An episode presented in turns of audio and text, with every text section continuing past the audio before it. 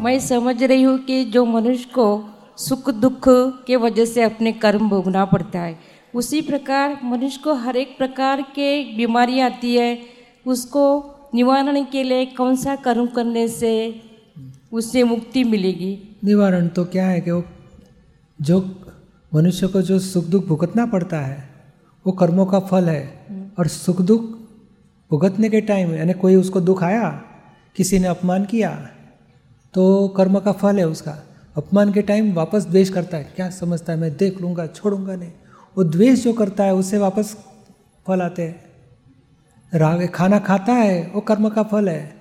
और tomato soup अच्छा लगा तीन चार वाटी खा जाएगा। हाँ। तो ये खाता है लोभ काम करता है क्रोध काम करता है मोह काम। तो कर्म का फल तो भुगत रहा है टमाटो सूप लिया। और कर्म का फल का वापस परिणाम आता है। होटल में खाया मज़ा आ गई। मगर वो हफ़्ते में दो तीन बार खाना खा लेता है। तो खाने के बाद शरीर में बीमारी शुरू होती है। वो बीमारी कर्म, फल, परिणाम है। कर्म बीज लास्ट टाइम पास लाइफ में डाला। उसके कर्म फल आए। खाना खाया या अपमान आया या लक्ष्मी धंधे में कमाई हो गई या सबसे अनसक्सेस मिली, वो पाप कर्म का फल है। उस टाइम पे दुखी दुखी होता है। तो दुखी होने के टाइम वापस कर्म के फल का परिणाम आता है। रागद्वेश करने से, यही लाइफ में आता है। वो रोग के आधार से फल देता है, रोग के स्वरूप में फल देता है। और उसका उपाय तो यह है कि एक सादा इक्वेशन लिए, जाया, ले, लेंगे तो सब प्रकार दुख से सब प्रकार के रोग उत्पन्न होते हैं। आनंद में रहने से सब प्रकार के दुख, रोग मिटते जाएँगे, आनंद में रहो।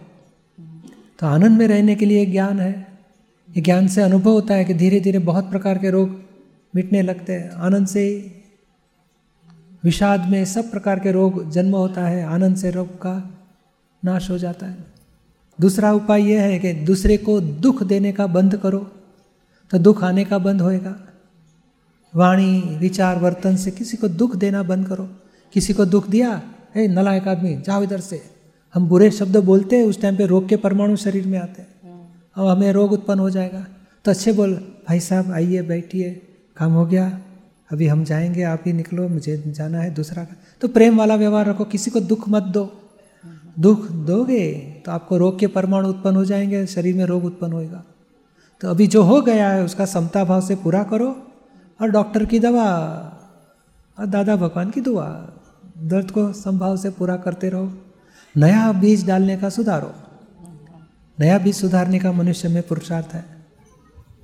दुख देने का बंद करो, किसी को मन वचन काया से। और बाई चांस दिया गया तो दिल से पश्चाताप लेते रहो कि हे भगवान, मेरे से गलती हो गई। किसी को दुख नहीं देना, ऐसे मुझे शक्ति दो।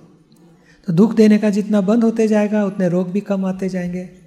और दुख देने का बंद हुआ तो आप आनंद में रह सकोगे, आनंद से भी रोग मिटते जाएँगे। और क्रोध, मान मायालोप से ही हम दूसरे को दुख देते हैं। तो दुख देने के लिए ऊपर प्रतिक्रमण, पश्चाताप करने से क्रोध, मान मायालोप भी कम होते जाएँगे। तो भी रोग कम होते जाएँगे।